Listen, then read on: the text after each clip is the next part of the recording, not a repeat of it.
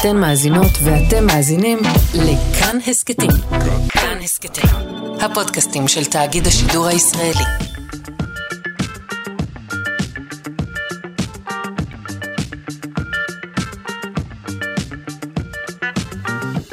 שלושה שיודעים.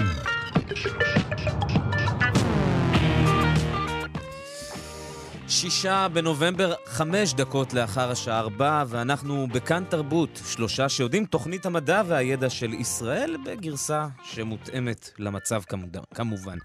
אני עמיתי פוקמן, איתי כאן ויviana דייטש, שלום לך. עמי- שלום, שלום אמיתי. בשעתיים הקרובות, ויviana ואנוכי, אנחנו נהיה עם עין אחת כמובן על החדשות ועל כאן חדשות, וגם אנחנו ננסה לכם קצת, לתת לכם עוד ידע שחשוב לקבל בימים האלה, וגם ידע אסקיפיסטי, כן? גם, גם את זה אפשר בימים האלה. אז על מה נדבר, ויviana, היום? נדבר על למידה בזום, ונשאל אם זו באמת למידה. נדבר גם על כעס, והאם כעס יכול לגרום לנו לבצע משימות טוב יותר. נלך לשם הזה, חרבות ברזל, שאף אחד לא משתמש בו למלחמה הזו, אבל זה השם שניתן לה, וננסה להבין קצת מה המשמעות של החרב בתודעה המלחמתית שלנו. וגם על נחשים ועל חתולים ועוד ועוד ככל שיתיר לנו הזמן. אלכס לויקר, העורכת, תמר בנימין מפיקה, ותמיר צוברי על הביצוע הטכני. היום, כ"ב בחשוון, ישראל מציינת חודש לאותה שבת שחורה ורצחנית ולפתיחת המלחמה. לכל מי שנרצח או שנפל בשלושים הימים שחלפו מאז החלה המלחמה, היה שיר שליווה את חייו. שיר שהפך לשיר פרידה. היום אנחנו משדרים כאן את שיר פרידה, מיזם הנצחה מיוחד שבמהלכו נשמע את בני המשפחה, החברים והאוהבים, שיספרו בקולם על יקיריהם ועל השיר, השירים שהפכו לזיכרונות. דרך השירים נכיר ולו במעט את הנשים והגברים, הילדים, המבוגרים, החיילים והחיילות שמאחורי השמות והתמונות. שיר פרידה, תחנות הרדיו של כאן במשדר הנצחה במלאת חודש למלחמה.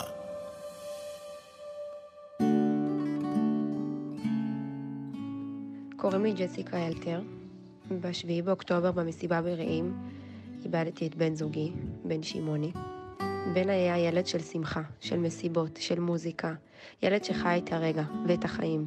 בן תמיד היה הראשון לעזור, בין אם נבקש ובין אם לא.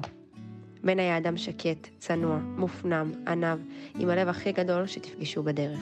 וחיוך כזה טוב שקשה לפספס. בן היה מורגש בכל מקום, מנהיג אמיתי, כזה שעושה ולא מדבר. בן בחוכמה שלו הצליח לפענח מתי ומהי הדרך הנכונה לצאת מהמסיבה. הוא הצליח לצאת משם ולברוח מהאסון יותר מפעם אחת, ובכל פעם כזו הוא חילץ אנשים שלא הכיר. כולנו ביקשנו שיחזור הביתה, אבל כלום לא עזר. בן היה נחוש במשימה שלו להמשיך ולהציל אנשים. בן היה נהג מסלולי מקצועי, ונהג על רכב מסוג קופרה שמותאם לשטח. הנהיגה המקצועית שלו והרוח הפיקודית הצליחה להציל רבים. ובפעם השלישית שחזר בן לתופת, ניסה לחלץ שלושה אנשים, ושם, ליד עלומים, מחבלים ירו במנוע הרכב ובגלגליו. ובכך בעצם לקחו לבן את הכוח שלו. השיר שהכי מחובר לי לבן זה השיר מזל שיש אותך של אמיר בניון. זה היה השיר שלו, השיר שהוא תמיד אמר שהוא רוצה שנגנו בחתונה שלו. אני חושבת שהשיר הזה הוא על הכרת תודה והטוב, ובעיקר על צניעות מבחינתי, כמו בן. בן תמיד היה שר לי אותו ושם אותו בכל הזדמנות. סתם ככה, שר לי, מזל שיש אותך. וכמובן, ניצחת איתי הכל. אני מרגישה שניצחתי איתך, אבל כמעט הכל. בן הותיר אחריו שני אחים, הורים, משפחה. אותי, בת זוגתו, שנקרעת בגעגועים אליו בכל דקה ודקה, וחברים שראו בבן חבר לכל החיים. אין אנשים טובים, אצילים, אמיצים וגיבורים כמו בן. בן, אני אוהבת אותך, ומסרבת לעכל את גודל האסון. כולנו. אתה גיבור, ואתה בלב שלי, של ג'סיקה שלך, ושל עם שלם. וואו, איזה שיר. כן, אנחנו נעשה הרבה מעברים חדים אה, ב- כן, הם, הם, בשעתיים הם היום. אכן בהחלט אה, חדים. חדים. ובמעבר חד, איך אתה עם זום? אני לא אוהב. אתה לא אוהב. לא. אני גם לא אוהב וואטסאפ, אני לא אוהב. אני אוהב... אס.אם.אס היה עוד הגבול שבו יכולתי להכיל את הטכנולוגיה. אמיתי שלנו איש צנוע, הוא לא אוהב טכנולוגיה, הוא אוהב את יוקנעם. אני אוהב- לפגוש, אני אוהב. לשבת, אני אוהב כיף. אבל אין ברירה. אבל אתה, יודע מה אני מוצאת? שיש בזום, אה, כשזה לא משהו, כשזה אינטראקטיבי. אז יש שם סוג של אינטימיות מעניינת. יכולה להיווצר שם. נכון, אני, אני יכול להבין את, ה, את הטענה שלך. כבר היו לי אינטימיות ב, בזום, בפגישות, בזה. כן, אבל זה יותר קשה כשזה לימודים, אני מניחה, וכשזה מורה מעבירה שיעור. וואו, וכיתה. ו- כיתה שלמה, ו- וזה משהו שהיא... זה פחות אינטראקטיבי אולי. אז נדבר על זה עכשיו. אה, חלק לא מבוטל מהתלמידים בארץ חזרו ללמוד, ומחקר שנעשה בתקופת הקורונה מראה שגם אם רוב התלמידים אכן לומדים בזום, רק חצי מהם אה, זה יעיל, יעיל עבורם. מהמם. אז נדבר עם לילך שלו מבורך, ראשת החוג לחינוך מיוחד וייעוץ חינוכי, וראשות, וראשת מעבדת הקשב בבית הספר לחינוך ובית ספר סגול, סגול למדעי הרוח באוניברסיטת תל אביב.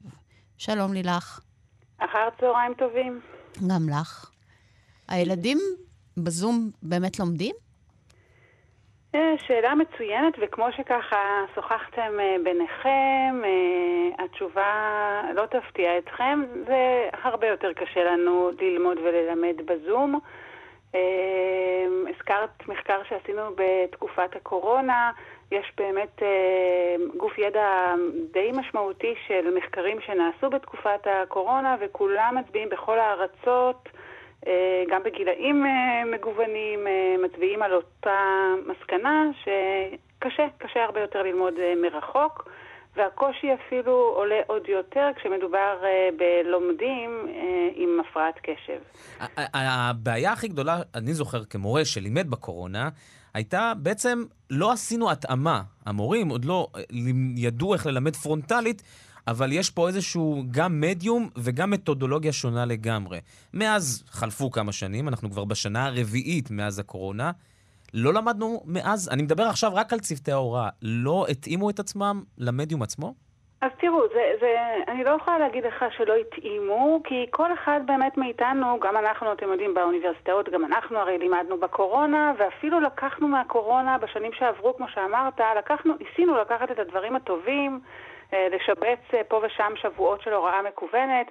יש גם דברים חיוביים שאפשר לקחת מהלמידה המקוונת, וגם המורים, אני מאמינה, עשו דברים דומים. אבל, ואי אפשר אה, לזלזל באבל הזה, אה, שני דברים אני רוצה להגיד. אחד, כמה שבקורונה חשבנו שהמצב אה, מורכב, לדאבוננו המצב עכשיו אה, אה, מורכב עוד הרבה יותר, כי, אה, כי יש כאן אה, משהו מאוד מאוד מאוד כבד בלבבות של כולנו, אה, ומעבר לעניין המקוון, אנחנו צריכים להגיע בכלל למצב שבו תהיה לנו פניות ללמידה, בין אם זה פנים אל פנים, ועל אחת כמה וכמה כשמדובר בהוראה מרחוק. Mm, זאת אומרת שמראש הזום, לא רק שהוא מדיום בעייתי, גם המשתמש בו, הוא מגיע לא במצב הכי אידיאלי ללמידה, את אומרת. ממש ממש ככה, נכון, זה אבל גם הצדדים של ה... בקורונה. גם. בקורונה זה היה, לא?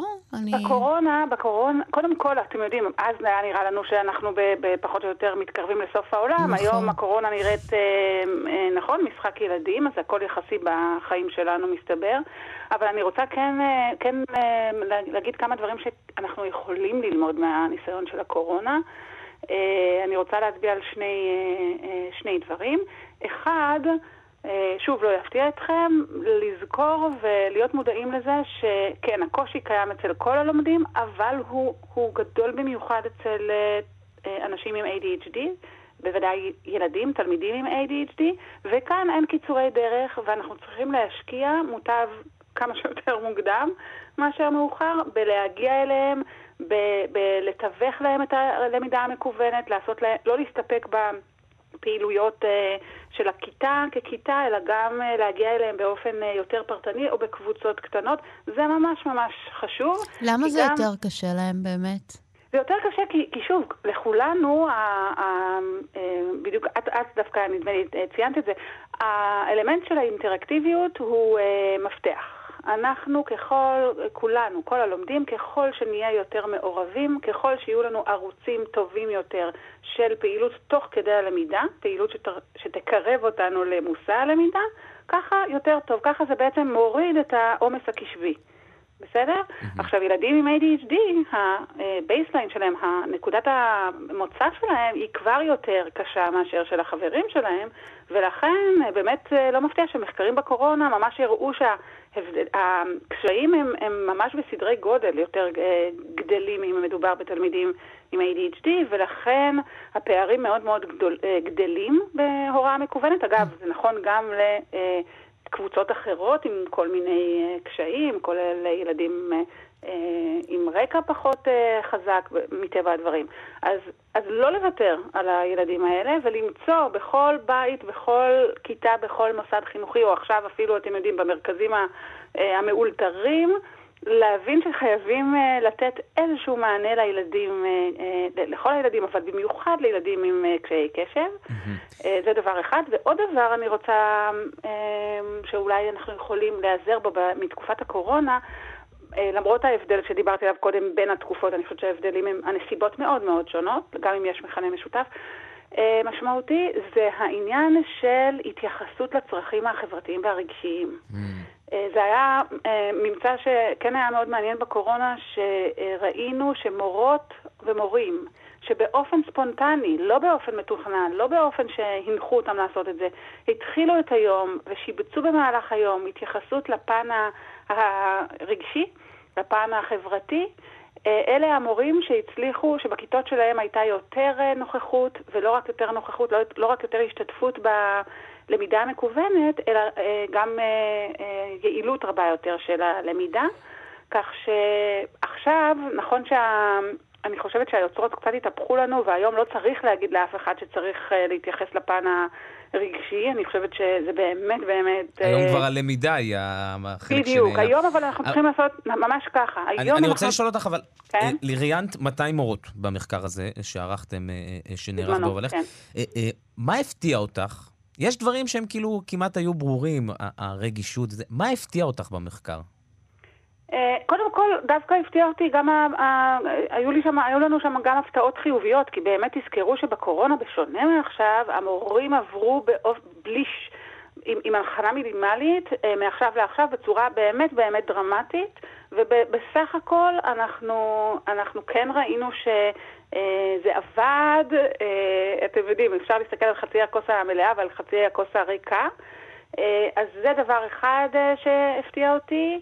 אה, לחיוב, ויתר הדברים אני לא יכולה להגיד שיותר מדי הפתיעו, חוץ מהדבר הזה, שזה היה לא, לא בדיוק הפתעה, אבל באמת אה, נחמד מאוד היה לראות כמה הדברים קשורים, כמה ההתייחסות לפן הרגשי והחברתי שלה אה, מצד מי המורים לצ... לתלמידים שלהם, למרות כל הקושי שהמורות והמורים היו נתונים בהם, כמה הדבר הזה הוא משמעותי ויכול לגייס את התלמידים. זה לא מפתיע, אבל זה טוב לראות את זה, במיוחד כשלא מחפשים את זה מתחת לפנס. ועכשיו אני חושבת שאנחנו באמת צריכים אולי אה, לנס... לנסות לשים את המיקוד על המינון, אה, כן גם להכניס לאט לאט וברגישות אה, תכנים לימודיים.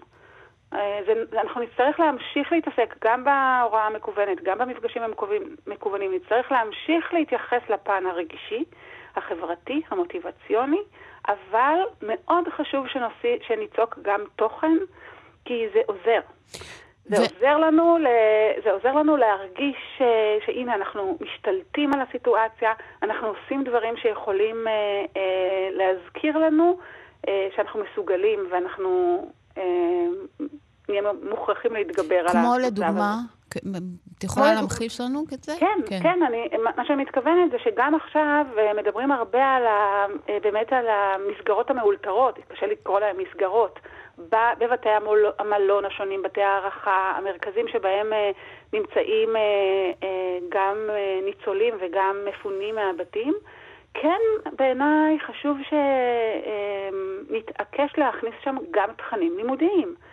אה, זאת אומרת, לא לתת לילדים כל היום רק לצייר ולכתוב מכתבים לחיילים, זה מאוד חשוב, אבל הנה, דרך המכ... באמצעות, אה, הנה אני אקח דוגמה ממש פרקטית, באמצעות הפעילות המבורכת של אה, כתיבה או ציור לחיילים, נכניס גם תכנים לימודיים לכל, לכל שכבת גיל, את הדברים שמתאימים להם.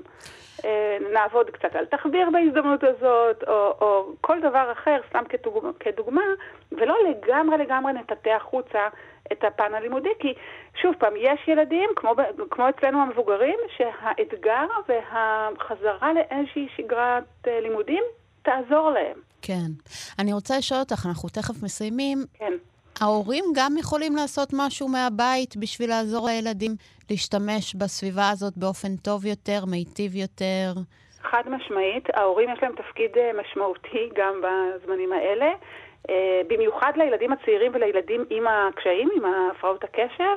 כי למשל, מה שאנחנו יודעים על ילדים עם ADHD, שוב, זה לא יפתיע אותנו, אבל חשוב להעיר את זה, אה, זה שהם זקוקים להרבה יותר הפסקות תוך כדי הפעילות המקוונת, mm. אה, וממש הורים יכולים ממש ממש לעזור לילדים, לייצר להם את ההפסקות הקצרות בתוך ה...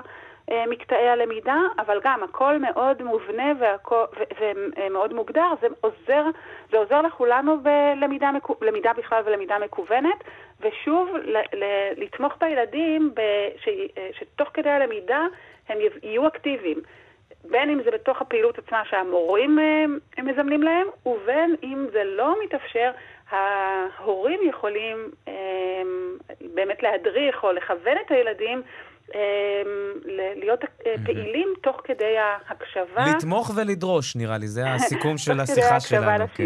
פרופסור כן. לילך שלו מבורך, ראשת החוג לחינוך מיוחד וייעוץ חינוכי וראשת מעבדת הקשב בבית הספר לחינוך ובית הספר סגול למדעי המוח באוניברסיטת תל אביב. תודה רבה לך. בשמחה רבה. שיר פרידה, תחנות הרדיו של כאן במשדר הנצחה במלאת חודש למלחמה. היי, שמי אילנית כהן, אימא של הדר מרים כהן, ונרצחה בנחל עוז ב-7 לאוקטובר. היא הייתה חיילת, תצפיתנית, אחות לאלעד, מושיקו ועומר, ואבא יגאל. הדר הייתה הקטנה והנסיכה של הבית אחרי שלושה בנים, והיא נתנה המון אור ושמחה ואהבה בבית, וזה מה שהיא שידרה כל הזמן, וזה מה שהיא רצתה, שיהיה טוב, והיא כל כך אהבה את... יסמין מועלם ואת השירים שלה. גם ברגעי האחרונים, כשהיא הסתמסה איתנו בוואטסאפ, אה, זה מה שהיא שידרה לכולם, שהכל טוב, שיהיה טוב, שהיא לא אמרה לנו מילה אחת שהיא שומעת מחבלים. זו הצבא שלה, שיהיה טוב, וכולנו פה יחד מתחזקים ממה שהיא השאירה לנו ומהאהבה שהיא השאירה ועטפה אותנו איתה. זהו, כואב, אבל יהיה טוב. כן, אנחנו נשמע לאורך אה, כל המשדר, כמו כל היום, אה, בכל תחנות אה, כאן, שירים, לשירים שאהבו הנרצחים וההרוגים מ-7 באוקטובר. במעבר חד, וזה אין מה לעשות, אנחנו עושים את המעבר חד הזה. אני חושב שדיברנו הרבה בחודש האחרון על... לא על כעס, סליחה. על חרדות, ודיברנו על uh, לחץ, ועל כל מיני חוסר שינה, על הכעס שהתחלתי איתו, כמעט לא מדברים. דיברו קצת על נקמה. אז הנה, אמיתי, כן.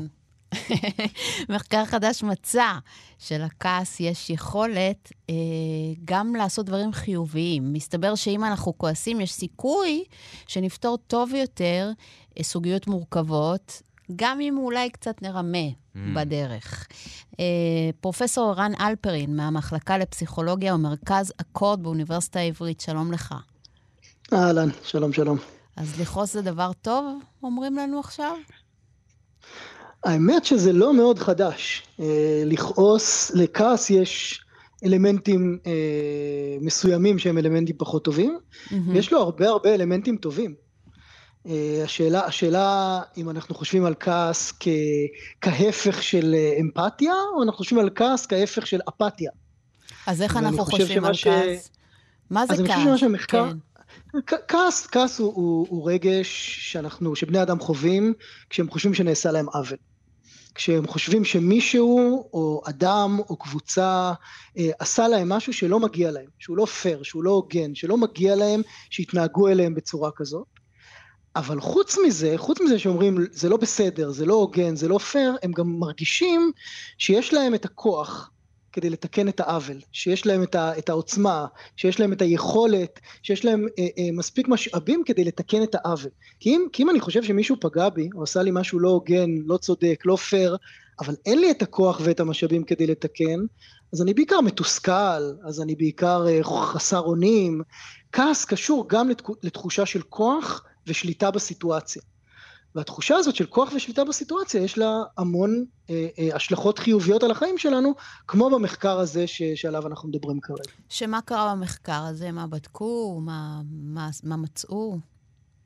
בעצם מה שהחוקרות, צוות החוקרות אה, עשה, הוא, הוא, הוא אה, עורר רגשות שונים בבני אדם, אה, כעס אל מול רגשות אחרים, ואז בדק את יכולת הביצוע שלהם במשימות שונות.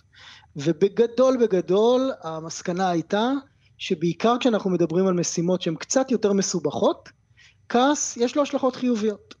והמסקנה של החוקרות הייתה שלכעס יש השלכות חיוביות כי למשל הוא גורם לאנשים להתמיד יותר גם אל מול משימות שהן משימות אה, מורכבות יותר. או כמו שאת אמרת בפתיח נכון, הוא גורם לאנשים קצת לרמות אל מול משימות מורכבות יותר. הוא גורם לאנשים לעשות כל מיני דברים שקשורים לאותה תחושת שליטה, לאותה תחושה של רצון לתקן את העוול, או לתקן משהו שנראה להם לא בסדר במציאות שדיברתי עליו קודם, אה, שרגשות אחרים אה, לא מייצרים את אותה אנרגיה.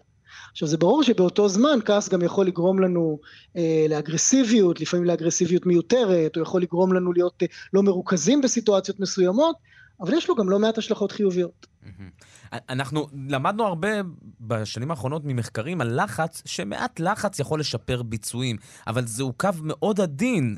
איך זה, זה גם מתבטא ככה בכעס? זאת אומרת, יש איזשהו שלב שבו הכעס יכול להפוך את היוצרות ו, אה, ולא נצליח לייצר את, את אותה התמדה במשימות, כמו שאמרת, או שיפור ביצועים, כמו שגם סיפרת לנו. או להפר ריכוז. כן.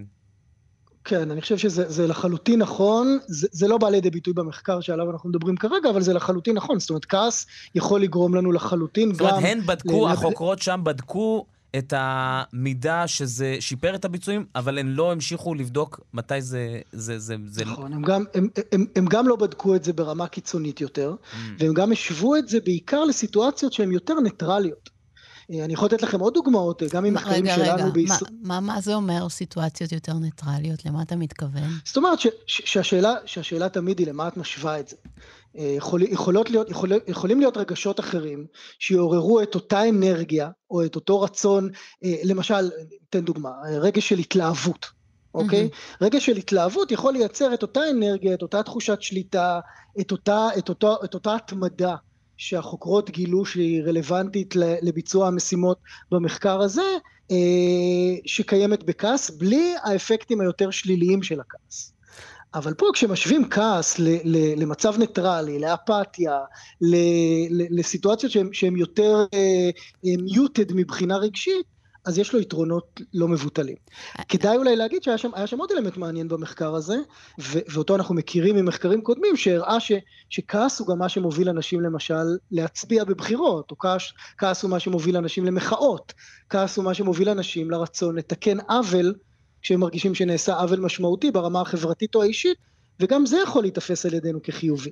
אז זהו, אני, כי כשאתה הסברת, אני ישר חשבתי על מה שקורה כאן, על מה שקרה בשיבת, באותה שבת, אה, ב-7 באוקטובר, ועל היציאה למלחמה שבאה אחר כך, ואז אתה אומר סיטואציות יותר ניטרליות, אבל אני חשבתי, וואו, כעס הוא כאילו יכול להיות מניע טוב למלחמה אולי.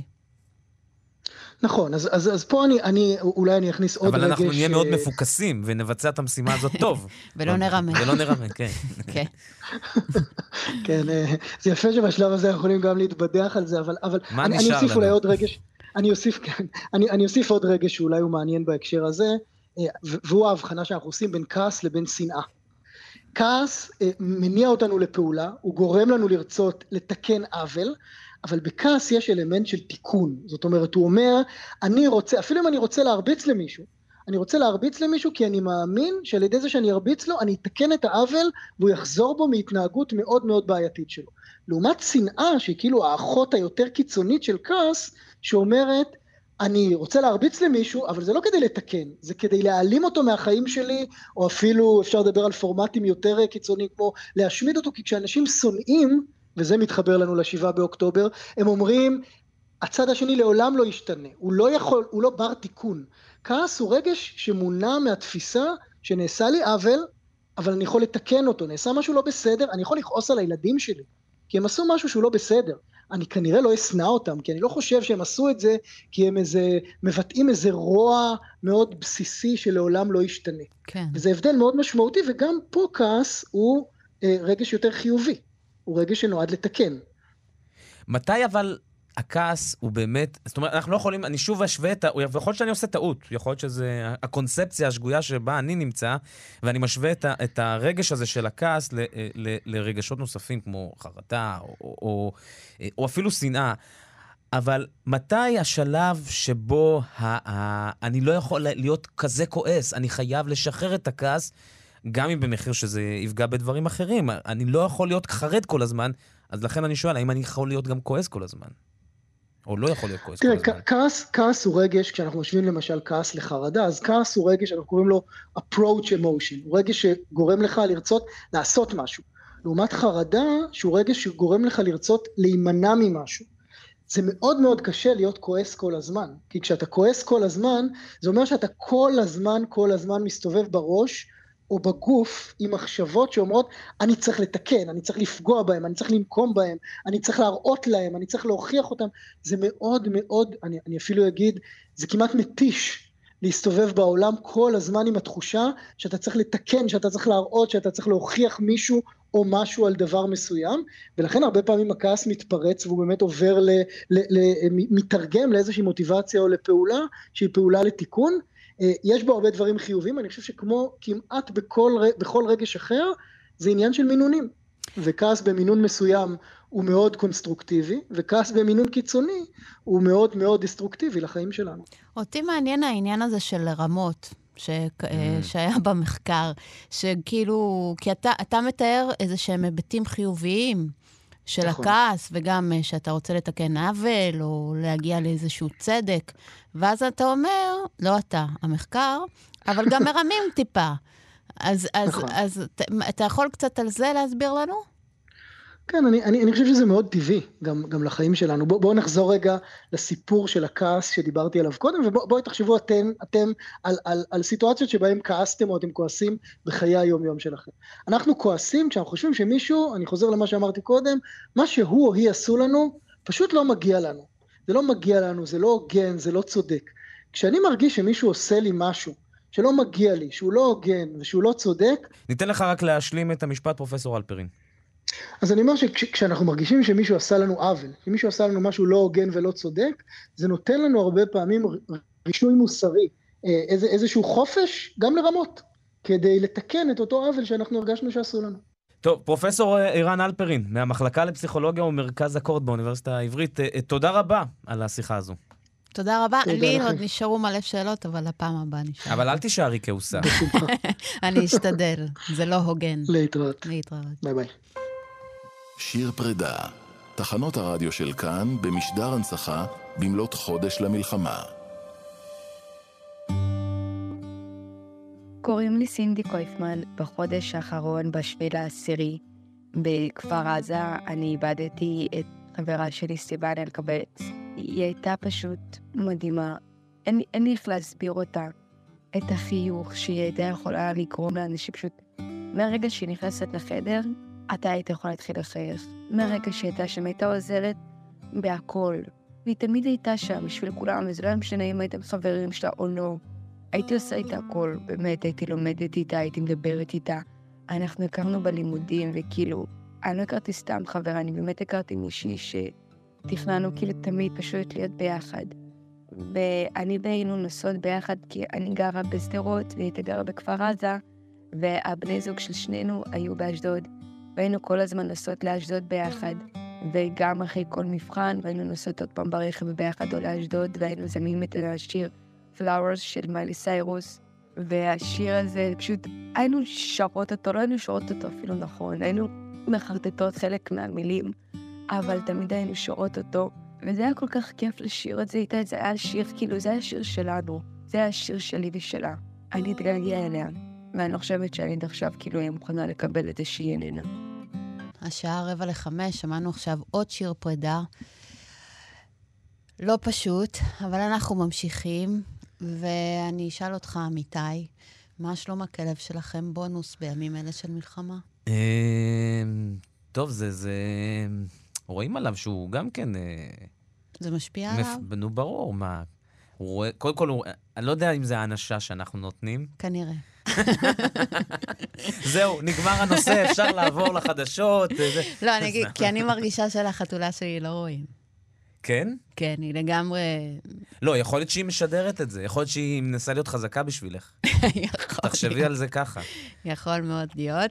אבל באמת מאוד קשה להבין חתולים, ומחקר שעכשיו אה, התפרסם חושף שבאמת אולי יש דרך להבין אותם יותר, אה, לקרוא אותם יותר. נדבר עם... תמר לביא, ביולוגית ממכון דוידסון לחינוך מדעי. שלום לך, תמר. שלום, מה שלומכם? אנחנו בטוב יחסית, מה שלומך? כן, שאלה שלא צריך לשאול עכשיו. לא, אפשר לשאול. אפשר, אפשר, אפשר. לשאול. כדאי, כן. כן. אה, טוב, אז, אז כן, כמו שאמרתם, אה, מה שלום החתולים? זו, זו השאלה זהו, שלנו היום. זאת השאלה הכי בהולה בעיניי. אה, אז באמת פורסם אה, מחקר חדש, שחשף בעצם שלא רק שלחתולים יש תשע נשמות, יש להם גם לפחות 276 הבעות פנים שונות, וואו. שזה בהחלט מפתיע. כי אני הייתי מצפה מחיה שמוגדרת כלא כל כך חברותית, שהיא לא תהיה גם כל כך ורסטילית בהתאם מבחינת הבעות פנים, נכון? רגע, לשם השוואה, כמה לנו יש, או לכלבים, או איך אנחנו... אז אה, אה, יפה, הקדמת אותי. אה, אנחנו אפילו לא יודעים כמה לנו יש. אני אסביר עכשיו על המחקר, ואני אשווה גם לבני אדם ולכלבים, אוקיי. אבל אנחנו לא יודעים כמה הבעות פנים יש לבני אדם בסך הכל, וגם לא לכלבים. כי בתור בן אדם מאוד אה, רגשי, זה לא נשמע לי כל כך הרבה, הכמות כן, הזאת. אבל לי זה נשמע אני המון לחתולים, כי אני לא ראיתי. אף הבעה כזאת אני בחיים. מסתכלת על חתול, יש מתנשא, יש נכון. עצבני, מאוכזב. אני מכיר רק מתנשא, נגמר. רק כן. מתנשא אני מכיר. כן, אני גם, אני לא מכירה יותר מדי, אבל מסתבר שממש יש. מהמם. אז בעצם הכל התחיל כאשר אה, סטודנטית לרפואה מארצות הברית שאלה את עצמה איך חתולים מתקשרים אחד עם השני, שזאת אה, שאלה שכל אחד מאיתנו שואל את עצמו מדי פעם. אה, היא בעצם הגיעה למסקנה שכנראה יש איזשהו רובד נוסף, הרי מחקרים קודמים כבר עסקו בתקשורת של חתולים, אבל הם מתמקדים דווקא בסיטואציות, באינטראקציות תוקפניות בין חתולים, והיא הגיעה למסקנה שאולי יש רובד נוסף, אולי יש גם סיטואציות שבהן החתולים הם יותר ידיד, ידידותיים. מהמם. אה, אז היא ניסתה להבין בעצם את התקשורת הזאת, ומה שהיא עשתה, זה בעצם היא צילמה במשך עשרה חודשים במקום שנקרא קט קפה, זה בעצם מקום שנמצאים בו אה, עשרות חתולי בית בוגרים שניתן אה, לאמץ אותם. אה, היא צילמה בעצם סרטון שבו היא מתעדת אינטראקציות בין 53 חתולי בית כאלה, אה, ובסוף היא עשתה קצת יותר משלוש שעות של צילומי חתולים, ואז היא חברה לחוקרת נוספת, שהיא פסיכולוגית אבולוציונית. ויחד הם השתמשו בעצם במערכת קידוד פעולות פנים, המיועדת בעצם ספציפית לחתולים, ובאמצעות המערכת הזאת הם הצליחו לזהות 26 תנועות פנים שונות של חתולים. למשל, אה, קיבוצי שונים, ליקוקי אף, מצבים שונים של האוזניים, תנועות שפם שונות, דברים כאלה. אה. כאן אנחנו יודעים באמת שלבני אדם יש 44 תנועות כאלה, לצורך ההשוואה, לחתולים יש 26, לבני אדם יש 44, ולכלבים 27. מהמם. שזה, שזה די מפתיע, כי זה אומר שחתולים וכלבים הם די פיטים, ואני הייתי מצפה שחתולים יהיה יותר, אבל אולי זאת רק אני. תמר, אבל אנחנו רואים שילדים, לדוגמה, תינוקות, ילדים קטנים, מחקים הבעות פנים של מבוגרים. כעס, שמחה, אפילו צחוק, אנחנו רואים שכשהם רואים בן אדם מבוגר, הם צוחקים. החתולים, נכון. ממי הם לומדים? או, שאלה ממש טובה. אה, אז מסתבר שחלק מהתנועות האלה הם למדו מבני אדם כתוצאה מביות בעצם. לפחות זאת המחשבה של החוקרות אחרי המחקר הזה. אה, כי בעצם את כל ההבעות התוקפניות הם, הם כבר רכשו ברחוב. לאורך האבולוציה, כן, ברחוב, ואז הם הגיעו חתולי לבית, ואז רחוב, זה בכל זאת. כן, ואז הם הגיעו לבית, והם גילו שלהיות ידידותי גם יכול להיות משתלם לפעמים. אני יודע לפחות הבעה אחת שאנחנו למדנו מהם, זה כשהעיניים כזה עצובות ואנחנו אה, מבקשים כן, סליחה. עם הכובע. כן. כמו בחתול של שרק. כן, אני בדיוק. רוצה לשאול אותך משהו, יש לי... אה, אה, דברי אליי. מה שנקרא, להיות- מ- אה, ממש מ- ממקור ראשון. ממקור ראשון, כן. בתור בן אדם שהיה לו כלב ועכשיו יש לה חתולה.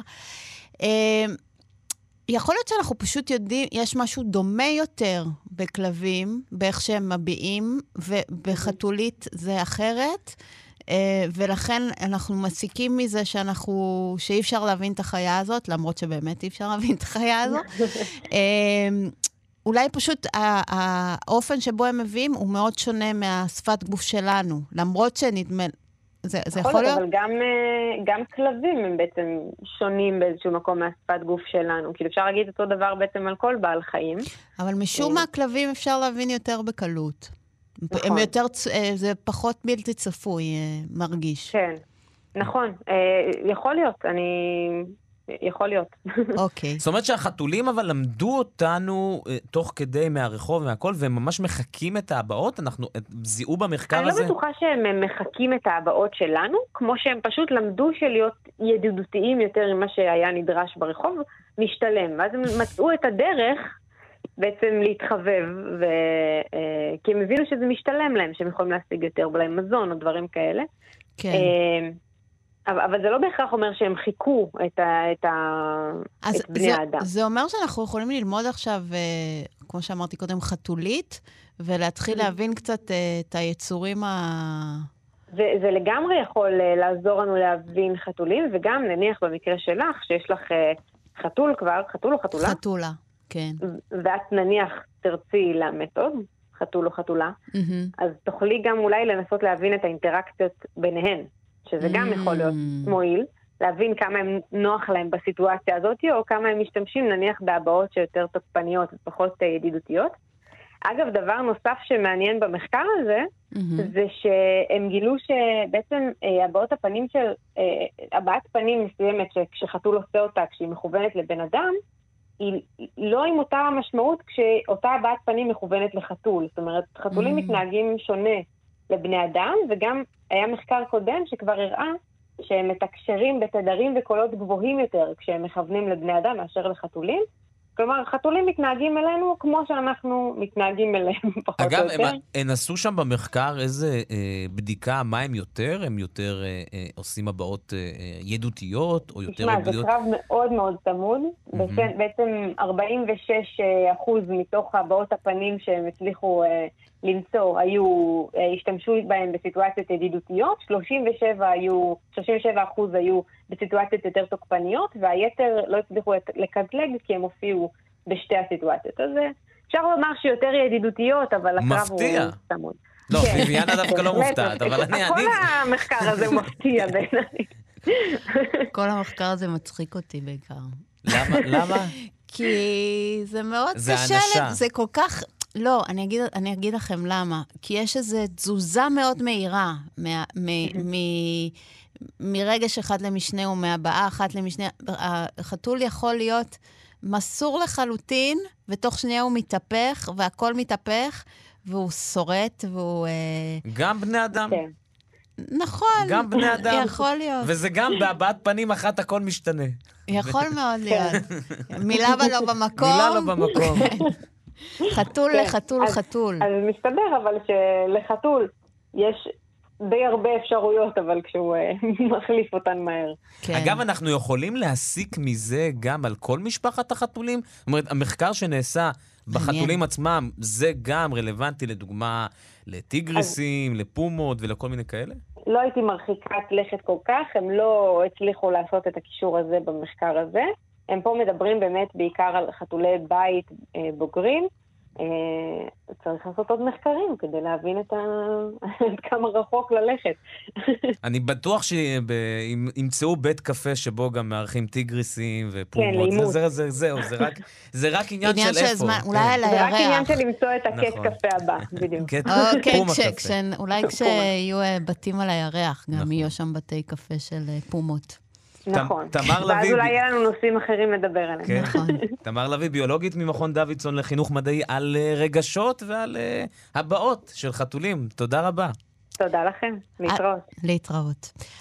שיר פרידה.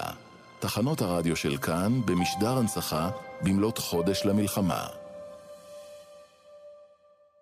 קוראים לי יפית גולדין.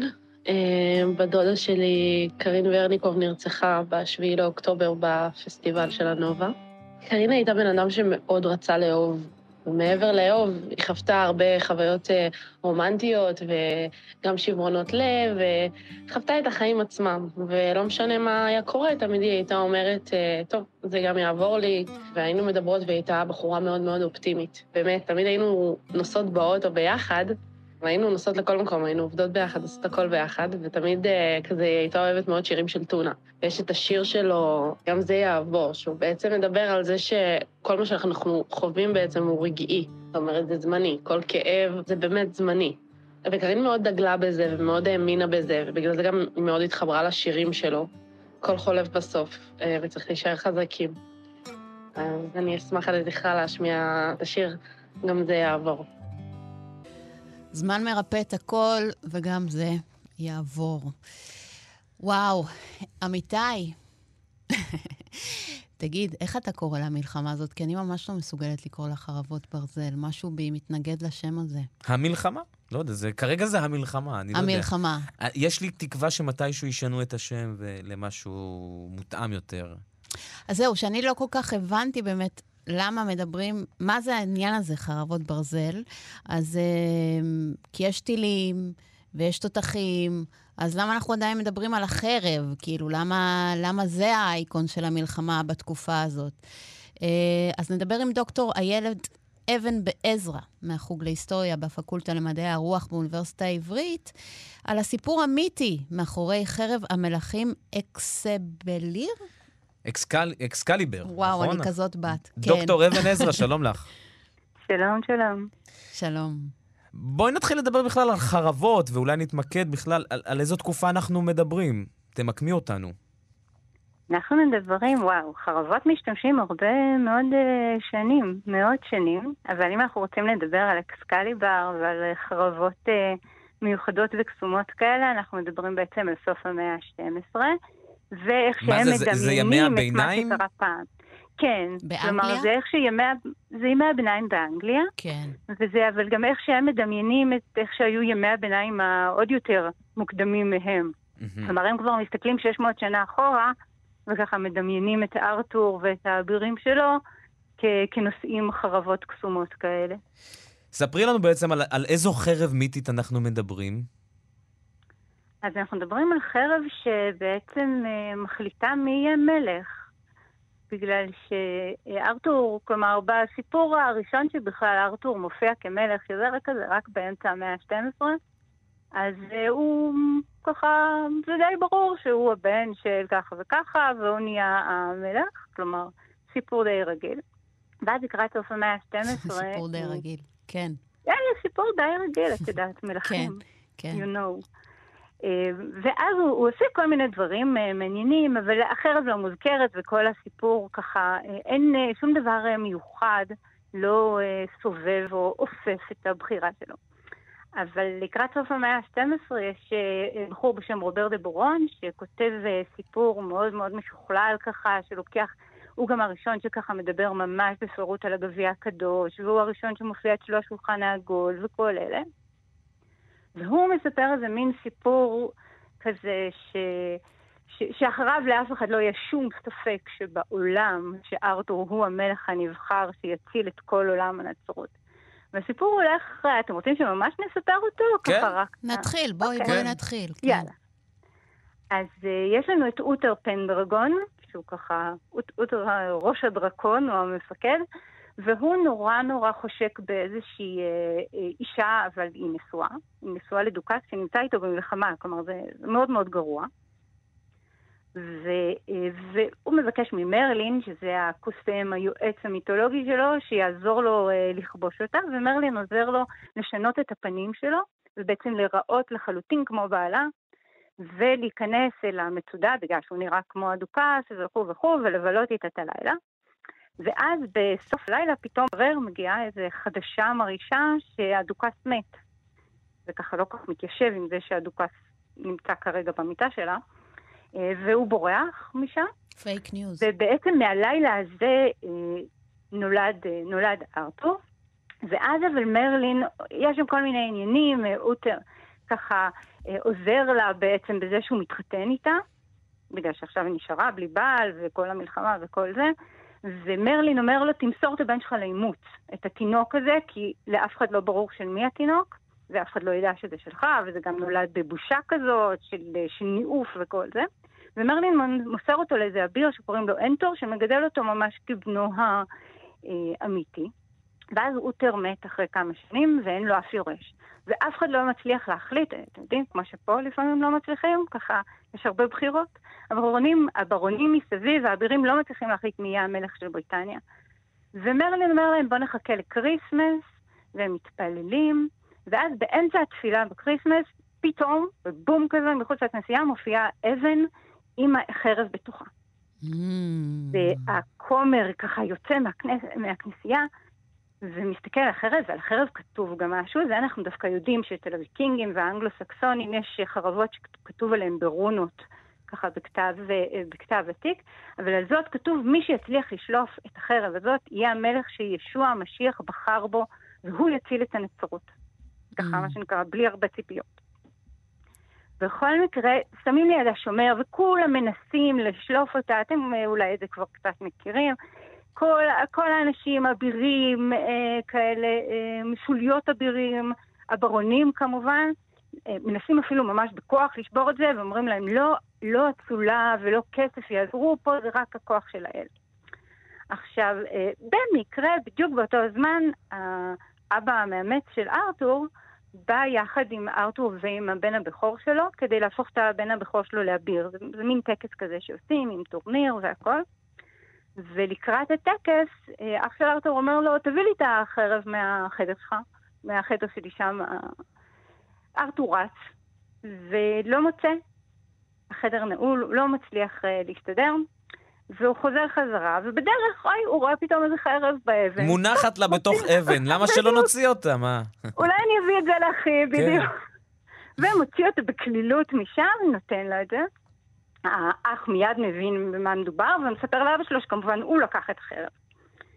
אה, מיד מחלצים ממנו את האמת, ואומרים לארתור לא להחזיר את החרב, קוראים לכולם, אומרים לו להוציא אותה עוד פעם, והעניין הוא שזה אפילו לא מספיק. כלומר, הכומר משתכנע מיד, לוקח אותו לכנסייה, זהו, אתה תהיה המלך של בריטניה, אבל הברונים אומרים, אה, אבל הוא רק ילד, הוא אפילו לא אביר, והוא גם ממוצא פשוט, ולא זה, ותה תה תה תה תה. בקיצור, אני באמת, אה, to make a long story short, mm-hmm. איזה חמש פעמים הוא צריך להוציא את החרב הזאת כדי שיהיו ממש ממש בטוחים.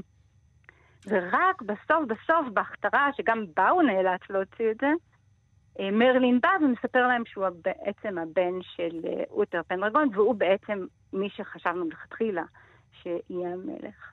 אז זה מין סיפור כזה שאמור להראות לכולנו ש, שהאל בוחר את האדם הנכון, והוא גם האדם הנכון מבחינה מוסרית, כי יש שם איזה כמה חודשים עוברים, ובזמן הזה הברונים מסביב מגלים שארתור הוא באמת משהו משהו, ו, וגם המוצא, כאילו, וגם העניין הזה של שושלת אדם, הכל ככה מתלכד לו יפה. אבל למה החרב? למה, למה הבחירה היא בחרב? זו שאלה מצוינת, זה חלק מהעניין של ככה...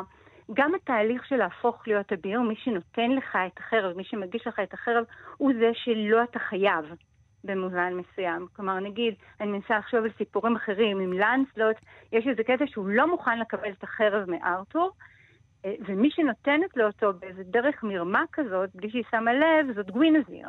ואז בעצם הוא חייב את הנאמנות שלו רק למלכה. זאת שיהיה לו אחר כך רומנית אגב, והוא מאוהב בה וזה. אז חלק מהעניין הזה של החרב זה הוא גם מוציא את זה והיא שלו, ובעצם מי שהחליט שהוא, אה, שהוא המלך זה האל, זה, זה המשיח. וזה החלק שהכי באמת מסמל אותו, וזה גם יש, אתם יודעים, ללוחמים בימי הביניים יש קשרים מאוד uh, ככה אישיים עם החרבות שלהם. כן, לנו... כלי הנשק, כן. אבל אני רוצה לשאול אותך, דוקטור אבן עזרא, תכף נדבר אולי גם על האבירים ועל השולחן העגול וזה, זה גם מעניין, אבל איך יצא שבאמת, ויviana אמרה בתחילת השיחה שלנו, כבר יש טילים, כבר יש רוב, רובים, כלי נשק ש, שונים, ואיכשהו החרב עדיין זה אייקון כל כך חזק של מלחמה, של קרב. איך זה נשמר ככה? זה נורא סמל של, אה, של הקרב האמיתי, אני חושבת. לא ככה שאתה יורה במישהו מרחוק, או מפציץ באמת מלמעלה, אלא ככה פנים אל פנים, וגם משהו נורא אישי. אני לא חושבת, mm. כלומר, גם נשק הוא אישי, תכלס, אה, אה, כל הזמן צריך ללכת איתו לשירותים נכון, והביתה וכל זה, אבל החרב ככה צמודה אליך, נורא. וכותבים, אנשים כותבים עליה, החרב הזאת שייכת לככה וככה. היא גם הייתה בהזמנה, היו מזמינים, נכון? מזמינים חרב. בטח, בטח, וגם קוראים להן בשמות מיוחדים, זה אנחנו רואים בכל מיני שירות עתיקות אה, מימי הביניים, אבל גם אחר כך. גם אמרת חרב. אה, בסיפור שזה מלך המשיח והנבחר, והבחירה הזו היא גם של אדם מוסרי. אה, לגמרי. ש, שנושא את, ה, את החרב. כן. זה גם דבר נורא קרוב. כלומר, כשהורגים כן. מישהו בחרב, זה, זה את עושה את זה בעצמך, בקרב פנים אל פנים ככה, וזה משהו נורא אינטימי. גם תוך כדי שאנחנו מדברים, אני מנסה לדמיין את המלכה, עכשיו המלך, אה, אה, נותן אבירות היום, ונגיד אם הם 16, במקום חרב זה נראה לי מוזר, ועם חרב איכשהו זה מתקבל, זה, זה נראה כזה טקסי... אה, כן, יש לזה איזה הוד קדומים כזה. כן.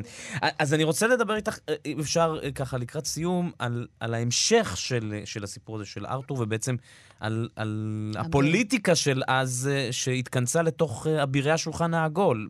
תספרי לנו קצת על זה. אז באותו סיפור באמת נולד הרעיון הזה של השולחן העגול, שהוא ככה בעצם השולחן השלישי. יש שלושה שולחנות עגולים, השולחן הראשון זה השולחן של הסעודה האחרונה, ישוע והשליחי. שולחן שני זה של יוסף הרמתי, זה זה שלוקח את הגביע הקדוש, וזה מין שולחן עם כוחות מיוחדים. כלומר, כל מי שיושב לידו הוא אדם טוב וצדיק. וכל הרשעים או החוטאים פשוט לא מצליחים להתקרב. ולא רק זה, אלא שיש שם גם כיסא אה, ככה מיוחד, כיסא מפלט, שאם יושב עליו מישהו שלא ראוי, הוא פשוט נופל לתהום. Mm.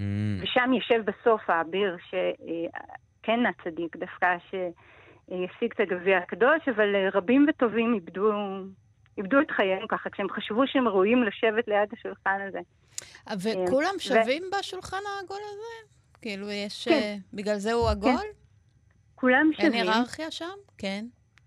אין היררכיה, ו, וגם יש בזה המון, אה, אה, כלומר, מה שאנחנו רואים בכל הסיפורים בעצם בתקופה הזאת, זו תקופה שיש בה מתח פוליטי נורא גדול בין המלך לאבירים.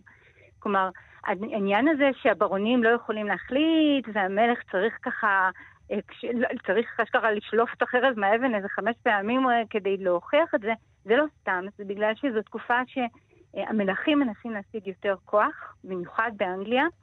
אה, בשביל המלחמות שלהם, והם גובים המון מיסים, והם מכריחים את האבירים שלהם והאצילים להילחם במלחמות שהם לא רוצים בהן. ואז עושים אה, מרד, פשוט. והרבה מאוד אבירים ככה לא מוכנים לקבל את זה, ובדיוק בתקופה ש, שהטקסטים האלה נכתבים, יש לנו את המאגנה קארטה, שזה המסמך הרשמי שבו אה, פעם ראשונה, ככה כתוב שחור על גבי לבן או על גבי קלף, שהמלך כפוף לחוק. ואם האבירים ימצאו שהוא לא עמד בתנאים של החוזה והזה והזה, הם יכולים אה, לשפוט אותו. השופט העליון יכול להעמיד אותו למשפט, ו, והדבר הזה הוא מדהים.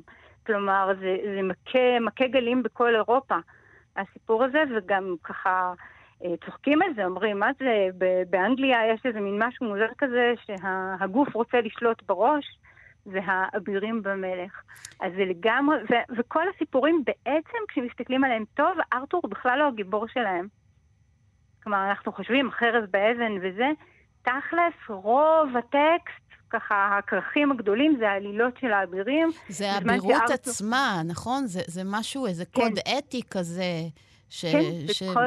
כן. לגמרי. זה קוד אתי, זה להיות האביר הצדיק שנלחם בשביל אהובתו ובשביל מעשה הגבורה שלו, ו, וכן, וישמור על איזשהו סוג של מוסר בדבר הזה, הוא לא, לא ידקור מאחור, ויילחם עד אה, כל נפשו בו. דיני מלחמה.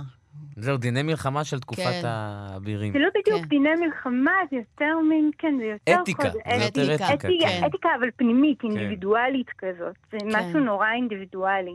זה לא שיש איזה חוקים שהם מחייבים את אבל- כל אבל זה. ראשיתו של הג'נטלמן האנגלי, הרי זה אחר כך התפתח ל- לאתיקה האנגלית. במובן מסוים, במובן מסוים, כן. דוקטור איילת אבן עזרא, מהחוג להיסטוריה בפקולטה למדעי הרוח באוניברסיטה העברית, תודה רבה לך. תודה לך. תודה לכם, להתראות. להתראות. שיר פרידה, תחנות הרדיו של כאן במשדר הנצחה במלאת חודש למלחמה.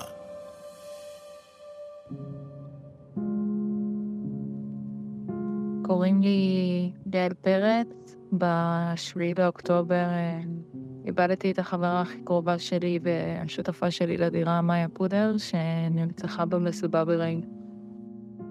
מאיה היא לא בן אדם שפוגשים בכל יום. יפהפייה ברמות, תמיד צוחקת, מוקפת, אהובה, טורפת את החיים, והבן אדם הכי עמוק שפגשתי.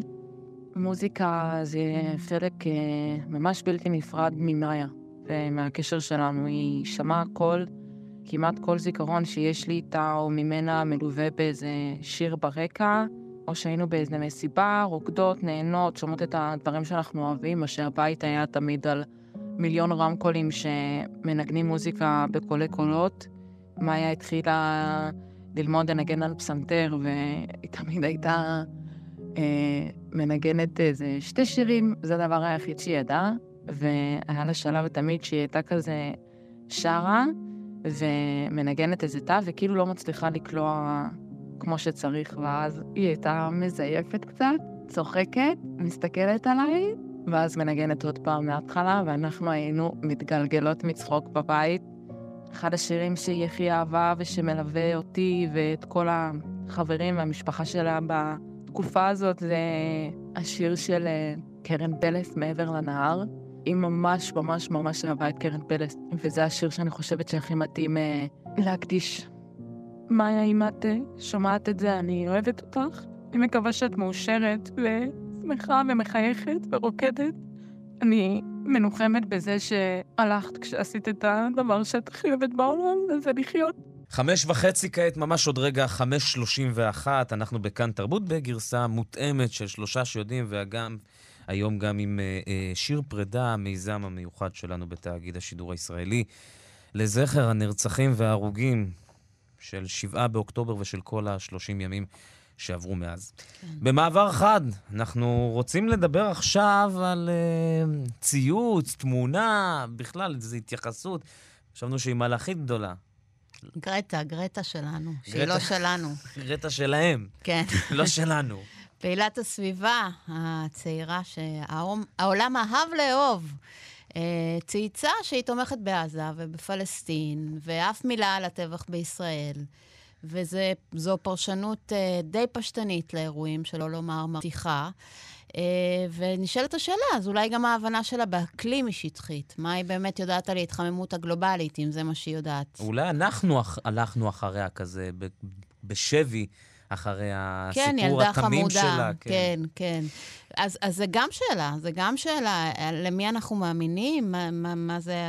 מי ה- כאילו... מי אנחנו גם המנהיגים? צריכים לקרוא יותר אה, על, ה... אז, אז על הפער הזה. אולי נדבר עם אה, דוקטור אה, עדי לוי, ראש התוכנית לתואר שני בקיימות במרחב העירוני והכפרי, במכללה האקדמית אחווה. אה, וחבר הוועד המנהל באגודה הישראלית לאקולוגיה ולמדעי הסביבה. שלום. שלום, היי, עדי. היי. בוא, בוא, אולי נשאל... אני לא אגיד ערב טוב, כי קשה, קשה להגיד טוב, אבל uh, ערב. ערב. ערב, ערב. כן. אה, בוא נשאל, אה, איך הגענו למצב שאנחנו בכלל מאוכזבים מילדה בת... כמה היום? היא 19 צריכה להיות? אה, משהו כזה. אה, זאת שאלה טובה, באמת. אה, גרטה לפני קצת פחות משבועיים אה, בעצם העלתה אה, ציוץ שבו היא מחזיקה שלט Stand with Gaza לצד שלטים אחרים שם שאחרים מחזיקים Free Palestine ועוד כל מיני פנינים כאלה.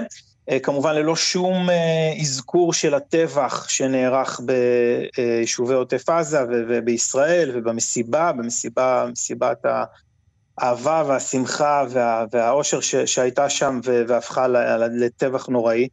ושום התייחסות לכלום מה, מהסיפור הזה, ורק בעצם אה, איזושהי סולידריות עם עזה Palestine, אה, שההמשך בדרך כלל של זה From the River to the Sea, משמע השמדת ישראל. Mm-hmm. ופה אה, בעצם כל מי שעוסק בעולם הסביבה, שדרך אגב בעולם הסביבה עוסקים אנשים שלא מזוהים פוליטית, אנשים מהשמאל, אנשים מהימין, בעצם הסביבה איכות האוויר, מים, שינוי אקלים, כל הדברים האלה משפיעים על כולנו, זה לא משנה מה אנחנו חושבים, למי אנחנו מצביעים, שום דבר, זה לא, לא זהו, רלוונטי. זהו, נזכיר ש, שהיא, אותה גרטה הזאת, כשהיא עשתה את, את צעדי המחאה שלה באו"ם, היא גררה מנהיגים רבים בקרב בני נוער, גם בישראל אגב, המון בני נוער. שמהמגזר הערבי, מהמגזר היהודי, מפלסטינאים וישראלים ומכל העולם.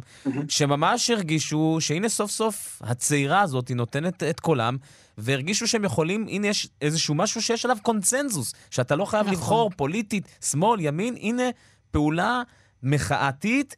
נגד המבוגרים, נגד אלה שהורסים לנו את הפלנטה, מבלי להשתייך למחנה פוליטי מובהק. נכון, אז uh, בעצם קרטה התחילה כאקטיביסטית עם איזושהי מחאה מאוד קטנה שהלכה וצמחה והפכה למחאה של נוער ובכל העולם, ו- וממחאה של נוער היא הפכה בעצם לדמות סופר מוכרת ומובילה בכל הנושא הזה של uh, משבר האקלים, שינוי האקלים ו- וניסיון להתמודד איתו בדרכים שונות, ובעצם אנחנו אולי הופתענו, אבל... אה, מהתגובה הזאת שלה, אבל בסופו של דבר, אה, הרבה מאוד אה, צעירים היום, דור ה-Z ומילניאלס ואחרים, במערב, הם מגיעים מאיזושהי תפיסה, תפיסה של תרבות ווק, בעצם, שאומרת שבעצם אם אדם תומך באיזושהי אידיאולוגיה, או באיזשהו ציבור מוחלש, או, או או שנאבק על זכויותיו, למשל זכויות להט"בים, או טבעונות, או פמיניזם, או, או נושאים סביבתיים, אז הוא בעצם צריך לתמוך בכולם, בכל מי שנראה או מצטייר כחלש יותר, או, כן, או מדוכא. כן, קידוש הקורבן, או... כן. בדיוק, התקרבנות ו- ופוליטיקת זהויות ו- וכל הסיפור הזה. ובעצם בהקשר הזה, אז אה, אם אנחנו מסתכלים לפחות על, על פי גודל הצבא והכוח הצבאי, אז אנחנו החזקים והם החלשים, ולכן צריך להזדהות איתם, ו- ומשם זה מגיע, כל הבעת הזדהות המאוד מוזרה הזאת, אה, stand with Gaza, ש... האמת היא ש... שמעבר לזה שזה מאכזב אותנו, אה, זה עלול ליצור נזק מאוד מאוד קשה גם לתנועה הסביבתית בכלל. למה? כי בסופו של דבר, או, זאת שאלה טובה. למה? כי um, יש פה הבעת עמדה מאוד נחרצת בנוגע לסוגיה שהיא לא מבינה בה שום דבר. אין, בה, אין, אין לה שום, שום ידע על הנושא, שהיא לא ביקרה פה, היא לא חקרה את תולדות הסכסוך, אין לה שום, שום מושג בכלל מה, מה קרה פה אפילו. אה, ו, ואני מניח שאם היה לה מושג, היא לא הייתה כותבת רק stand with Gaza, הייתה מזדהה לפחות עם הקורבנות התמימים שנרצחו פה, אה, מאות אזרחים אה, ויותר. ובעצם אה, זה שם בספק מאוד גדול את כל שאר העמדות שלה, לפחות כלפי הציבור, כן? התמיכה שלה בכל מה שקשור במאבק במשבר האקלים, אה, אם היא אה, כל כך לא אה, בודקת עובדות ולא מתעמקת בנושא ומביעה עמדה, אולי גם העמדות האחרות שלה לא מבוססות, וזה יכול ליצור נזק מאוד מאוד גדול לתנועה הסביבתית העולמית בכלל, וגם כמובן תנועה סביבתית פה בישראל. אז העמדות שלה לגבי בהקשר... משבר האקלים מבוססות? אני שואלת אותך. Uh, האמת שאף פעם לא כל כך עניינו אותי העמדות שלה, uh, גם לא הזדהיתי כל כך עם נאום, נאום ה-How dare you, כי בסוף שילדה שוודית שבעה ומגיעה ממדינה, אחת המדינות העשירות ביותר בעולם, אומרת שגזלו לה את הילדות וכל מיני אמירות כאלה בומבסטיות, זה לא, זה לא מדע, זה לא מדע וסביבה, זה פופוליזם ואיזושהי פרזנטציה אל מול, ה, אל מול העולם, ו...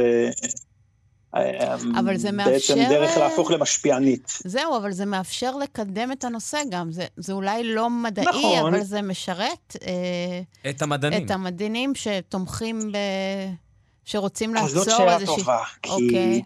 כן, כי, כי יש גבול, יש איזשהו גבול אה, בין אקטיביזם לבין מדע בסופו של דבר. יש אה, אקטיביסטים שבאמת אה, פועלים על סמך אה, מידע מדויק או, או, או על סמך הניתוח האחרון של המדענים אה, אה, בתחום שבו הם עוסקים, אם זה בהקשר של משאבי מים או שינוי אקלים או נושאים או זיהום אוויר או נושאים אחרים.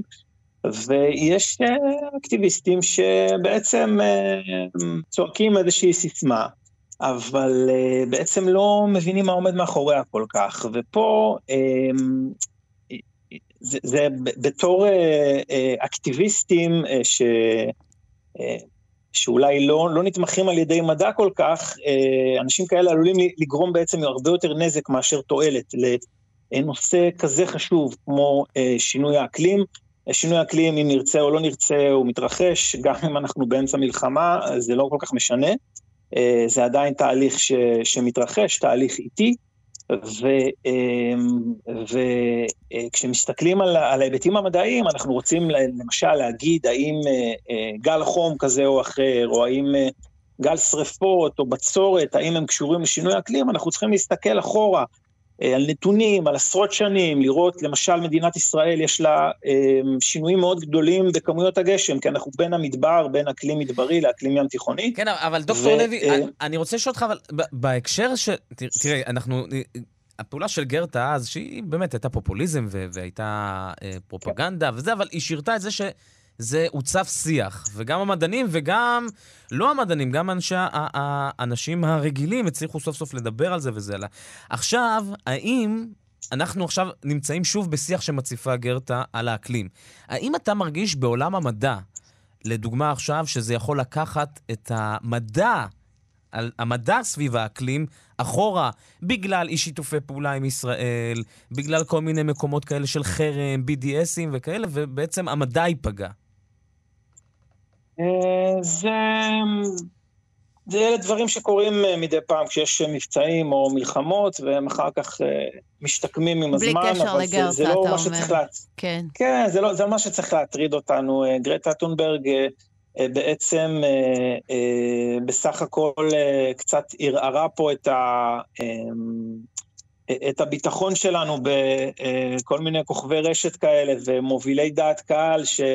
לפעמים נראים, מדברים נורא בביטחון, ונראה שהם יודעים על מה הם מדברים. אם כך היא עשתה פעולה חשובה וטובה מאוד. יכול להיות, אבל מבחינת המדע, המדע לגבי האקלים הוא, הוא רק הולך ונאסף, ו, ו, אה, וברור לנו שהאקלים מתחמם, וברור לנו שלפעילות האדם יש חלק משמעותי בכך. ועם גרטה ובלי גרטה, כן. זה לא כל כך משנה. אני רוצה לשאול אותך... זה קורה ויש דברים שאנחנו צריכים לעשות. לפני כן. סיום, אנחנו תכף מסיימים, שאלה שנראית לי חשובה. המלחמה עכשיו, היא גם משפיעה על, ה... על משבר האקלים? אנחנו גם עכשיו עושים... אה, זה גם נזק עכשיו שקורה? תראו, מלחמה זה, מעבר לזה שזה נזק לבני אדם ולתשתיות, ו- ו- וכו', זה כמובן נזק אה, מבחינת אה, אה, זיהום אוויר ומתכות כבדות שמשתחררות לסביבה, וזיהום מקורות מים, ו, ופגיעה בבעלי חיים ובצומח, וכמובן זה נזק היקפי. אבל בסופו של דבר, השאלה היא לאורך כמה זמן זה נמשך, ו... אה, איזה מאמצי שיקום אה, מתבצעים אחר כך, וגם עד כמה מלחמה, למשל במדינה כמו אוקראינה, שהיא ענקית, היא משפיעה הרבה יותר על כן. הסביבה, כן. בוא נגיד ככה, מאשר אה, מקום קטן יחסית כמו רצועת עזה. אבל כן. גם בהקשר הסביבתי מלחמה זה לא דבר טוב, רק ש... מלחמה זה לא דבר טוב, כן. זה לא... אבל כן, לפעמים לא מסתבר שאין ברירה. כן. כן. דוקטור עדי לוי, ראש התוכנית לתואר שני בקיימות במרחב העירוני והכפרי במכללה האקדמית אחווה, וחבר הוועד המנהל באגודה הישראלית לאקולוגיה ולמדעי הסביבה, תודה רבה לך על השיחה הזו. תודה ושיהיו ימים שקטים. אמן. שיר פרידה, תחנות הרדיו של כאן במשדר הנצחה במלאת חודש למלחמה.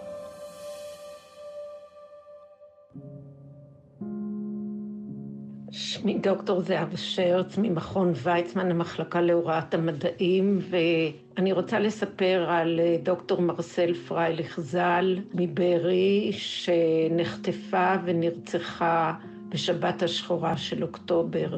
מרסל עלתה עם הוריה ושלוש עשרה אחיה ואחיותיה בגיל שלוש ממרוקו. היא הייתה כמעט בת זקונים, מאוד מוכשרת, תלמידה מעולה. ואהבה כימיה וסיימה BA ומאסטר בכימיה בבאר שבע באוניברסיטה ודוקטורט במכון ויצמן. אנחנו עבדנו יחד צמוד במשך 15 שנה האחרונות והפכנו לידידות מאוד מאוד מאוד קרובות. מרסל פיתחה חומרי למידה בכימיה ובמדע וטכנולוגיה לחטיבת ביניים, ערכה השתלמויות מורים, פיתחה קהילות מורים וחומרים ממוחשבים. אני זוכרת אותה כשהיו טילים בבארי והיא נתקעה ברחובות, היא תמיד ישנה אצלי בבית, והערב היה מסתיים בארוחה, יין, המון צחוקים ושמחה. הצחוק שלה היה מאיר את החדר. ולכן אני רוצה גם להקדיש לשיר של להקת קווין, ש-The show must go on, שהיא מאוד אהבה והמליצה עליו בתה מור. כן, במעבר חד, אנחנו עכשיו uh, בפינת האסקפיזם. The show must go on. כן, דיברנו על, אה, על חרבות ברזל, על גרטה, שמרטה. עכשיו נדבר על נחשים, ברשותך. אני מפחדת מנחשים. אולי לא תפחדי ממנו. חכי. בוא נראה. דוקטור בועז שחם הוא מנהל אוסף הזוחלים והדו-חיים באוספי הטבע הלאומיים באוניברסיטה העברית בירושלים. שלום לך. שלום, שלום, ערב טוב, אה, כמובן אה, גם למאזינות ולמאזינים. ביקשנו לשוחח איתך כי הנה התגלה תיעוד ראשון של זעמן שחון שחור ברוד. נכון. ספר לנו. מי הוא? אה, יפה, תראו, זעמן שחור כשמו כן הוא, אמור להיות... הוא זועם? הוא אמור להיות, הוא זועם והוא שחור. זה לא קשור לכל מיני דברים של פוליטיקה פנימית בארצות הברית וכן הלאה, לא, לא, אין שום קשר. אל תיקחו את זה לשם. אוקיי. הוא גם לא מהפנתרים, הוא נחש. הוא נחש. אה, לא, גם אל תגיד נחש, כי גם לנחש יכול להיות קונוטציות פוליטיות. אבל הוא נחש. אבל נכון, הוא נחש, הוא נחש, אה, כן. לא, אל תקלקל. כן. אל תקלקל לנחשים, זה יהיה, אל תוציא דיבתם, מה צודק, צודק, צודק. חוזר בי, חוזר בי. הם מגיבים על פי הקודים שלהם, שהטבע והאבולוציה נתנו להם. עכשיו, זמן שחור אה, הוא אחד הנחשים הארוכים ביותר בישראל, הוא יכול להגיע לאורך של מעל שניים וחצי מטר בבגרותו. אה, מתפרנס בעיקר מאכילה של מכרסמים, ושרובם נחשבים מזיקים לנו. מזיקי חקלאות, מפיצי מחלות וכן הלאה. חולדות, עכברים, נברנים, חולדים, כל כן. האלה שאנחנו בעצם לא כל כך אוהבים בחברתנו, אז הוא מנקה אותם מהשדות. עכשיו, הוא לא נולד שחור מבריק אה, שזו הצורה של הבוגר. הוא נולד אה, עם, צבע, עם צבעים שאנחנו מחשיבים אותם צבעי הסוואה, חום עם אה, נקודות או פספוסי רוחב כאלה וכתמים בצבע שחור ולבן, מין נטפים כאלה, שבהדרגה, עם התבגרותו, אה, הופכים להיות צבע שחור אחיד נוצץ. אממה, יכולות להיות אה, מוטציות, זה לא, מוט... זה, זה לא מוטציה אחת בודדת, יש כמה סוגים של מוטציות שעשויים לגרום לזה שהנחש יופיע בבגרותו, ובעצם גם בצעירותו, לא רק בבגרותו, שיהיו לו חוסרים של, תא, של תאי אה, פיגמנט, של, אה, של תאי צבען בעור, mm-hmm. ואז בעצם יש כתמים שבהם חסר אה, מלנ, אה, מלנין, ואולי גם צבענים אחרים שאמורים בעצם אה, לייצר אה, איזשהו צבע בעור, איזשהו גוון, כהה. ומה שמופיע זה כתמים לבנים. עכשיו, אה, קוראים לזה בעברית יפה וצחה, קוראים לזה ברוד, ובאנגלית פייד. הוא פשוט נראה נגטיב. לא בדיוק, הוא, פשוט נראה אה, כאילו שהוא משובץ, מפוקסל. שחור ולבן לסירוגין. אם תסתכלו על התמונות שמופיעות בפוסט אה, לגבי הנחש הזה שנמצא בשבוע שעבר באזור השרון, אז אתם תראו שהוא ממש מנוקד, זה משהו מאוד מאוד, או מנומר, זה משהו מאוד מאוד משונה. אה, לא ברור לנו איך הוא הצליח לשרוד עד לגיל יחסית מופלג של אה, סביבות הכמעט שני מטר. למה? אה, שזה, שזה אומר שהוא חי כנראה קרוב לעשור, אולי יותר. כי, כי זה בעצם פוגם ביכולת ההסתוות שלו. הנחשים האלה הם נחשים mm. מאוד מהירים. שמסוגלים לנוע במהירות ממקום למקום, וככל הנראה הצבע השחור, שבעינינו, כשאתה מסתכל על נחש שחור מבריק, אתה אומר, בואנה, זה לא מוסווה בכלל, זה לא הגיוני. لا, لا, מה, מה זה? זאת אומרת, רואים אותו מהחלל, זה, זה מאוד בולט, לכאורה. אבל כשהולכים בחשבון ש, שההתנהגות שלהם כוללת בריחה לתוך מקו, אה, במעברים חדים בין אה, אזורים של שמש לבין אזורים של צל, אז בעצם זה מבלבל את האויב. אם האויב שלו, אם זה נמיה או חיוואי או איזשהו, או שועל, או בן אדם עם טוריה, רודף אחריו אה, באור יום במקום מואר, ואז הנחש נכנס למקום מוצל, פתאום קשה לראות אותו. למרות שהוא שחור נוצץ, כי הוא נכנס לתוך מקום מוצל והעיניים מתבלבלות, אה, העיניים של, ה, של האויב, של מי שרודף אחריו, מתבלבלות במעבר הזה החד. עכשיו, הכתמים הלבנים בעצם מבליטים אותו גם כשהוא נמצא בצל. נכון, יש את האפקט הזה של העין עד שהיא מתרגלת למקום מוצל חשוך של, של מי שמנסה לתפוס אותו, אבל עדיין יראו אותו יותר מהר בגלל הכתמים. אה, ההסתג... אה, זאת אומרת, ההסתגלות אה, תאפשר בכל זאת, תגיע מתישהו והטורף יראה אותו יותר בקלות מאשר את הנחש השחור במה שנקרא wild type, הצורה ללא המוטציה. עכשיו, הנחש הזה איכשהו הצליח לשרוד. אבל אה, אה, קרתה לו תאונה, לנח... לפרט הזה ספציפית קרתה תאונה. בשבוע שעבר הזיזו איזה שהם אה, אה, מכולות או ארגזים גדולים בחווה חקלאית באזור השרון, אה, ופצעו אותו בלי כוונה, בתאו, באמת בתאו, לא התכוונו אה, לפצוע, לפצוע אותו, הוא נפצע, הוא נפצע בצורה מאוד קשה, נשבר לו עמוד השדרה, ובעצם אי אפשר, זה לא היה משהו, נזק שאינו בר תיקון, אה, הוא קיבל שיתוק מה, בערך מכמעט 90% מהגוף שלו. והתמונה של הנחש הזה, תמונות של הנחש הזה הגיעו אלינו די מהר מאנשים ש... לשמחתנו, האנשים אה, שנמצאים בחווה, ובראשם בחור בשם גיא, ידע שבעצם אנחנו מחפשים נחשים עם המוטציה הזאת, כי באוגוסט אותו גיא אה, העלה לרשת תמונות של, כנראה של אותו פרט. Hmm. שנלכד ואז שוחרר ללא פגע, נלכד אז על ידי אה, אחד הפועלים שלו, בחור בשם אבו אמג'ד, ש, שמצא את הנחש הזה, לכד אותו אה, בלי נזק לא לנחש ולא ללוכד. הוא מסוכן, ו... הנחש הזה? אה, הוא, לא, הוא לא מסוכן. זעמן שחור mm. נחשב נחש לא מסוכן. אה, ברוק שלו יכולים להיות מרכיבים שיגרמו לגירודים וגירויים בעור, זאת אומרת, אה, אה, יכולות להיות מולקולות שדומות להרס, אבל הוא לא נחשב... אה, ארסי אה, והוא לא נחשב מסוכן לבני אדם, למרות שלכל הנחשים יש כל מיני מולקולות, כל מיני אנזימים ברוק שעוזרים להם לפרק את המזון שלהם. כמו הרוק בפה שלנו, אגב, גם, גם לנו יש משהו שדומה קצת להרס מבחינת הפעילות הביולוגית, רק שהוא מאוד חלש, מאוד עדין ופועל נגד עמילן, ולא נגד, אה, לא גורם להרעלה של מי שננשך על ידי אדם. אה, אבל הוא לא נחשב מסוכן מבחינת הארסיות, אבל הנשיכה שלו, אם זה נחש גדול, הנשיכה מכאיבה, ו- ואתה שותת דם אחרי זה, וזה עלול להזדהם מחיידקים, זה צריך לשטוף היטב, לחטא. אה, וכן הלאה, וצריך אה, גם אה, שתהיה זריקת אנטי-טטנוס, כי זה כמו להיפצע מברזל חלוד בעצם, נשיכה רצינית, אבל כל זה לא קרה, ואבו אמג'ד והבחור הזה, גיא, שחררו את הנחש בשדה ליד החווה. אה, חזרה לטבע, כי, כי הם בעצם זיהו שזה זעמן שחור, רק קצת מוזר נ, כזה, מוטנטי. אז נחכה לתיעודים עכשיו, נוספים, אנחנו פשוט עכשיו, חייבים לסיים, דוקטור אה, בועז שחם. אוקיי, אה, עכשיו, אני רק רוצה להגיד שתודה גדולה לארבל לוי, שהוא לוכד נחשים ב, ב, ביום-יום, והוא בעצם התגייס להביא את הנחש הזה מהשרון אליי. mm-hmm. ואפשר לנו לאסוף אותו, ללקט אותו, את, את הנחש המסכן הזה ש, שגסס ובינתיים אה, נפטר, לא הצלחנו להציל אותו, אבל גוף, מה שנקרא, גופתו נתרמה למדע. ואנחנו נוכל ללמוד הרבה מאוד על התופעה הזאת, כי אפשר בעצם לבדוק את ה-DNA שלו ולהשוות לזעמנים שחורים אה, רגילים. ש, אה, שאין להם את המוטציה, ולראות בעצם איפה בדיוק, איפה בדיוק הכשל בקידוד הגנטי שלו, לראות על איזה גנים זה משפיע, ואפשר מזה ללמוד על התופעה הזאת גם בנחשים אחרים, ואפילו בחיות אחרות שלא קשורות לנחשים, כי התופעה הזאת קיימת בטבע. דוקטור בועז אה, שחם, תודה רבה לך.